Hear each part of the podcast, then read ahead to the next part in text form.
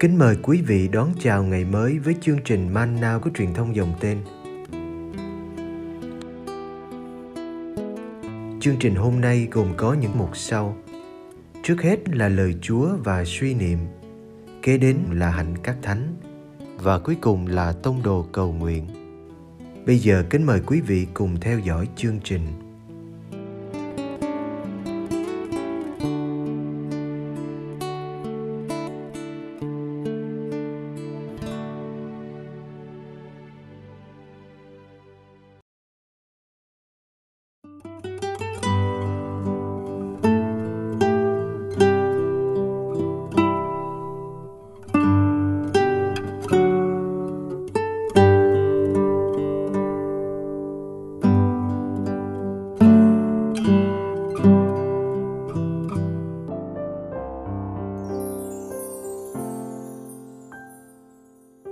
Dầu thơm tại Betania Gioan chương 12 từ câu 1 đến câu 11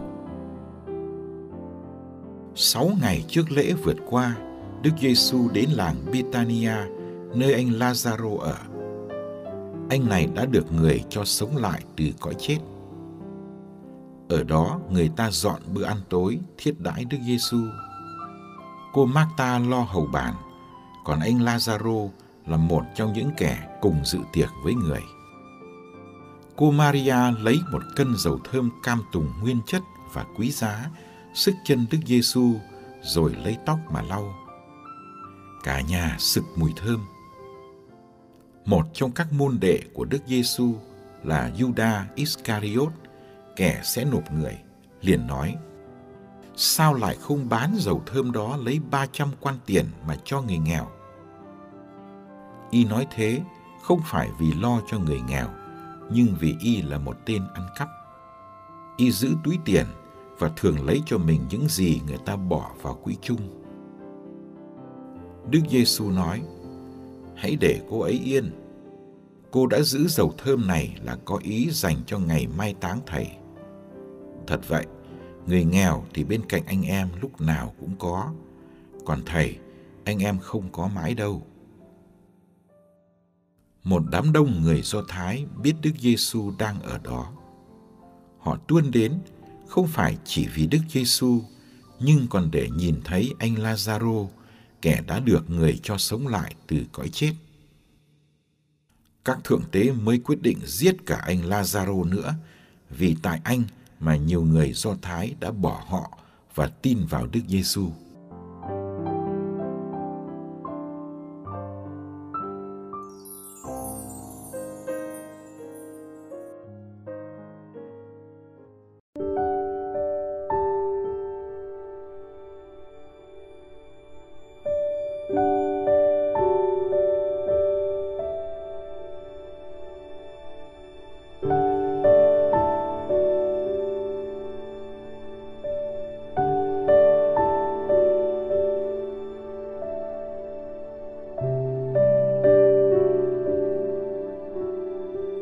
Việc Đức Giêsu làm cho anh Lazaro hoàn sinh đưa đến hai thái độ. Thượng hội đồng họp nhau lại và quyết định về cái chết của Đức Giêsu. Còn chị Maria trong bài tin mừng này lại như muốn chuẩn bị cho cái chết ấy. Trong bữa tiệc tại nhà của chị em Marta, Maria, Lazaro tại Betania Đức giê -xu được mời như một vị khách, có cả môn đệ của Ngài nữa. Bữa ăn tối này là một cử chỉ diễn tả lòng kính trọng, yêu mến và biết ơn của cả gia đình đang vui sướng trước sự trở lại từ nấm mồ của người thân yêu. Lazaro hẳn sẽ được ngồi gần thầy Giêsu, đấng thương mến anh, đấng trả lại cho anh sự sống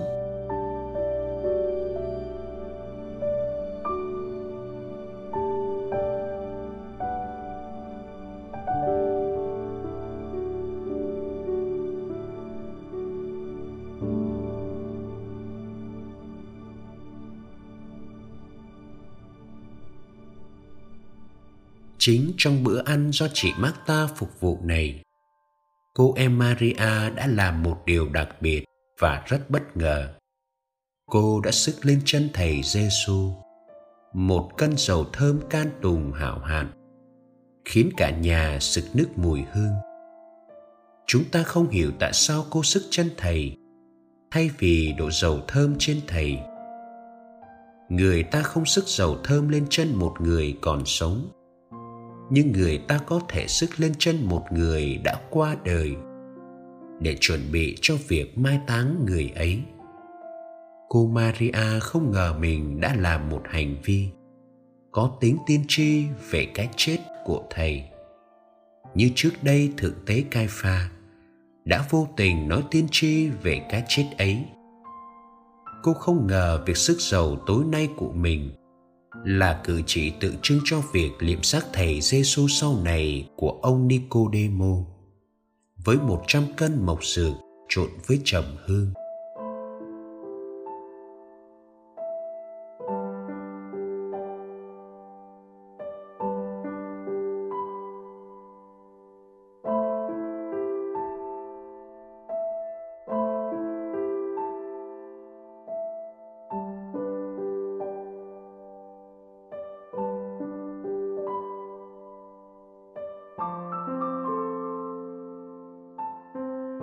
Nhìn cô Maria sức giàu.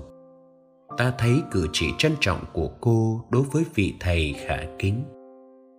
Cô chấp nhận sự phí phạm này vì tình yêu của cô đối với thầy.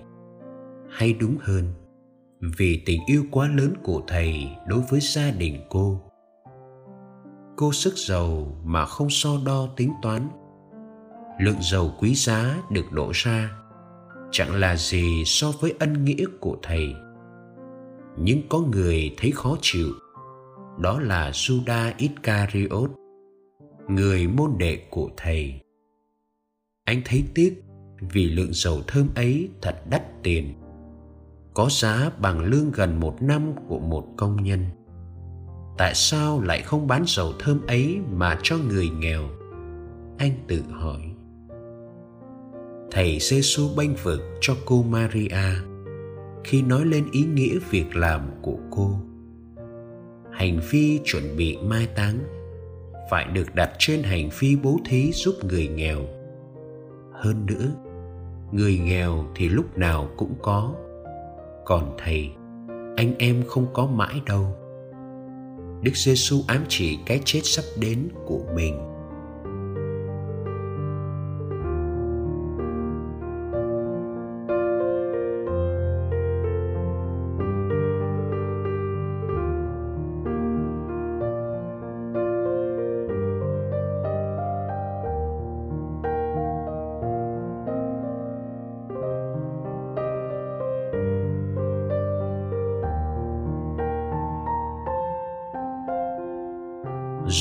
Có vẻ không hiểu được thế nào là tình yêu. Anh là người giữ tiền của cả nhóm, nhưng lại thường ăn cắp để dùng riêng. Có thể đồng tiền đối với anh là quá lớn, lớn hơn cả tình yêu. Anh phản bội thầy mình cũng vì đồng tiền. Mong chúng ta biết dùng tiền bạc để diễn tả tình yêu như cô Maria.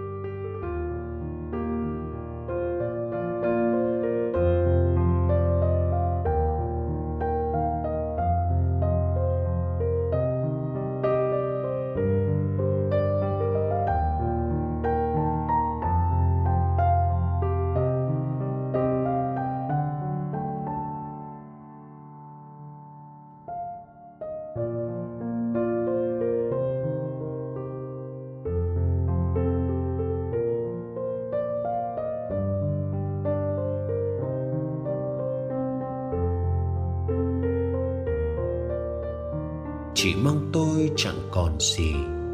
Nhờ thế, người là tất cả của tôi. Chỉ mong ý muốn trong tôi chẳng còn gì.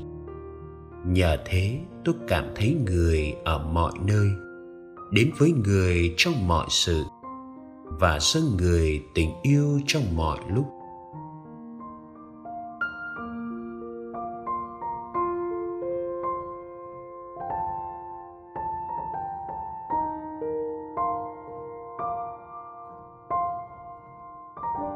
Chỉ mong tôi chẳng còn gì. Nhờ thế, tôi không bao giờ muốn tránh gặp người. Chỉ mong mọi ràng buộc trong tôi chẳng còn gì. Nhờ đó, tôi gắn bó với ý muốn của người và thực hiện ý người trong suốt đời tôi.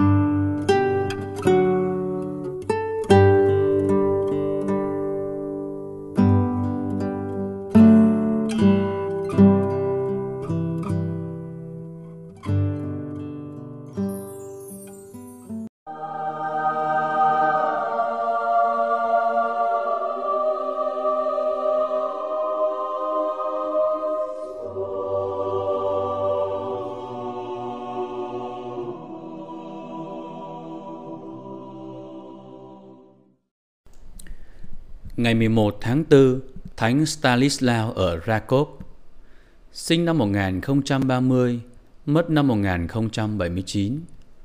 Bất cứ ai đọc lịch sử của Đông Âu đều phải biết đến tên Stanislaw, vị giám mục thánh thiện nhưng bi thương của giáo phận Rakov. Cùng với các thánh Thomas More và Thomas Becket, Ngài thường được nhớ đến vì sự chống đối quyết liệt của Ngài đối với một chính phủ hùng bạo và bất chính thời ấy. Thánh Stanislaw sinh ngày 26 tháng 7 năm 1030 trong một gia đình quý tộc ở Zepanowski gần Rakov. Ngài theo học các trường công giáo ở Niezo, sau đó ở thủ đô Ba Lan và ở Ba Lê, Ngài được thụ phong linh mục ở Nesen và được bổ nhiệm làm tổng phó tế và người thuyết giáo của Đức Giáo mục Rakov là nơi tài hùng biện và gương mẫu của Ngài đã giúp nhiều người thực sự hoán cải đời sống. Trong đó có cả hàng giáo sĩ. Ngài trở thành giám mục của Rakov năm 1072. Trong cuộc viễn trinh chống với đại đế Duki ở Kiev, Đức Stanislaw bị dính líu đến tình hình chính trị ở Ba Lan. Nổi tiếng là người thẳng thắn, Ngài tấn công những hành động xấu xa của vua và người dân – nhất là các cuộc chiến bất chính cũng như các hành động vô luôn của vua Boleslao thứ hai vì ông đã cướp vợ của một nhà quý tộc. Lúc đầu nhà vua tự ý xin lỗi và bày tỏ sự ăn năn sám hối, nhưng sau đó lại trở về con đường cũ. Đức Stanislaw tiếp tục công khai chống đối bất kể những hăm dọa về tội phản quốc và tử hình. Sau cùng, Ngài đã ra vạn tuyệt thông nhà vua và từ chối cử hành thánh lễ mỗi khi có sự hiện diện của ông. Điên lên vì tức giận, nhà vua ra lệnh quân lính hạ sát vị giám mục. Khi binh lính từ chối không tuân phục, chính tay ông đã giết Đức Stanislaw trong khi ngài cử hành thánh lễ trong một nhà nguyện Thánh Michael ở ngoại ô thành Rakov ngày 8 tháng 5 năm 1079. Ngài được mai táng trong nguyện đường Thánh Michael sau đó được cải táng về nhà thờ chính tòa Rakov năm 1088. Đức Stanislaw là biểu hiệu của tinh thần dân tộc Ba Lan. Ngài được Đức Giáo hoàng Innocente thứ bốn tôn phong hiển thánh năm 1253 tại Assisi, Ý Đại Lợi và được đặt làm quan thầy chính thức của Rakov. Lời bàn Thánh Doan Tẩy Giả, Thomas Becket, Thomas More và Stanislaw là một vài ngôn sứ dám tố giác sự thối nát của những người có địa vị. Các ngài đã theo chân Đức Giêsu Kitô là người vạch ra sự xa đọa luân lý của các nhà lãnh đạo tôn giáo thời ấy. Đó là một công việc đầy nguy hiểm, đòi hỏi sự can đảm, sống chứng nhân cho tin mừng. Lời trích Những người khao khát muốn có quyền bính để có thể áp đặt luật lệ, mệnh lệnh và kiểm soát người khác thì chính họ là những người sống vô kỷ luật và không kiềm chế. Trích Thánh Thomas More, Một đối thoại về sự tiện nghi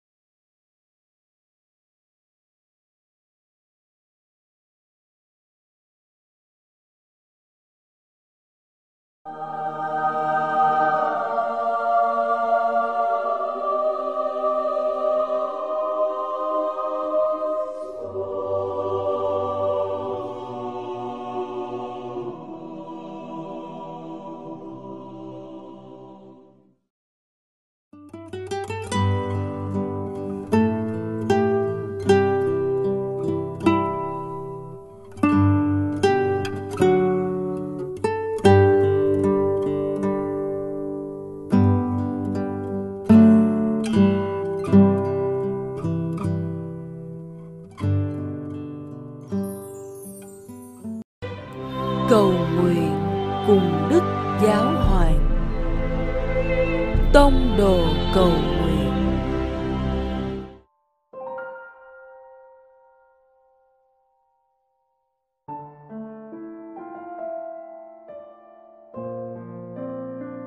cùng Chúa Giêsu buổi sáng.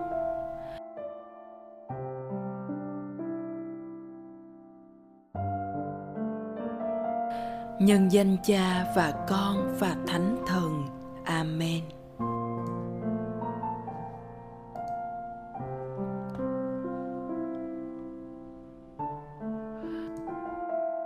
Lạy Cha, khi bắt đầu ngày hôm nay, còn kinh ngạc trước tình yêu tràn ngập đời mình như lọ dầu thơm năm xưa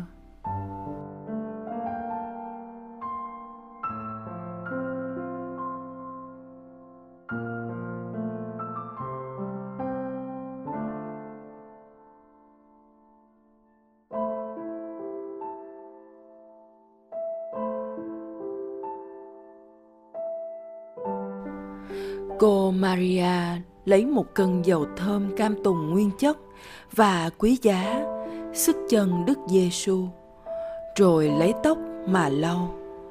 Cả nhà sực mùi thơm.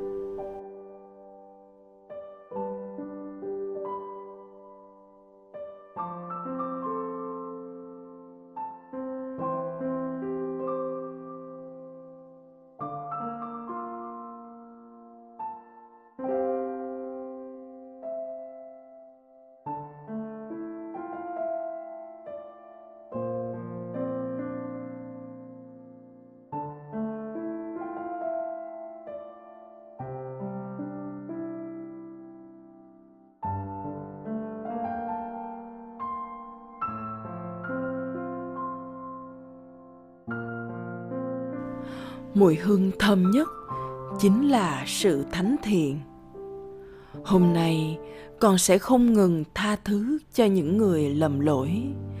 Con không ngừng kêu gọi tha nhân với đức ái để đến với ánh sáng của sự hiện diện của chúa. Đấng là tình yêu và yêu thương nhân loại.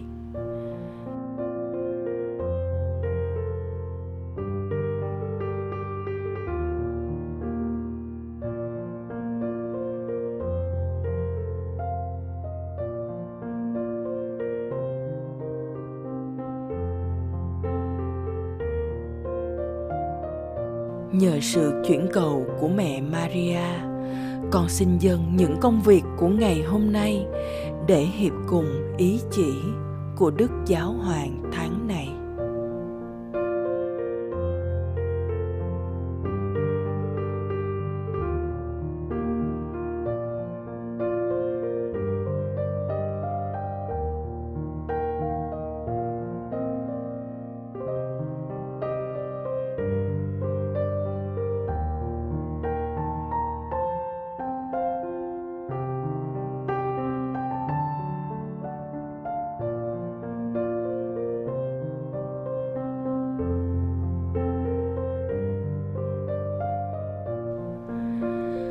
Lạy cha chúng con ở trên trời, chúng con nguyện danh cha cả sáng. Nước cha trị đến, ý cha thể hiện dưới đất cũng như trên trời. Xin cha cho chúng con hôm nay lương thực hàng ngày và tha nợ chúng con, như chúng con cũng tha kẻ có nợ chúng con. Xin chớ để chúng con xa trước cám dỗ, nhưng cứu chúng con cho khỏi sự dữ. Amen.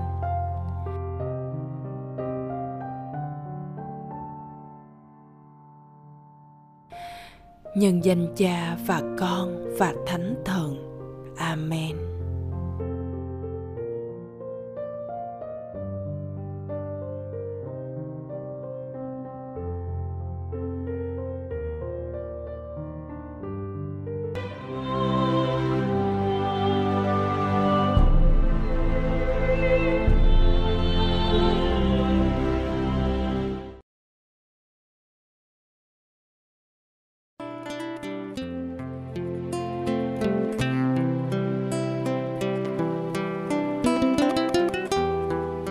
Cảm ơn quý vị đã theo dõi chương trình.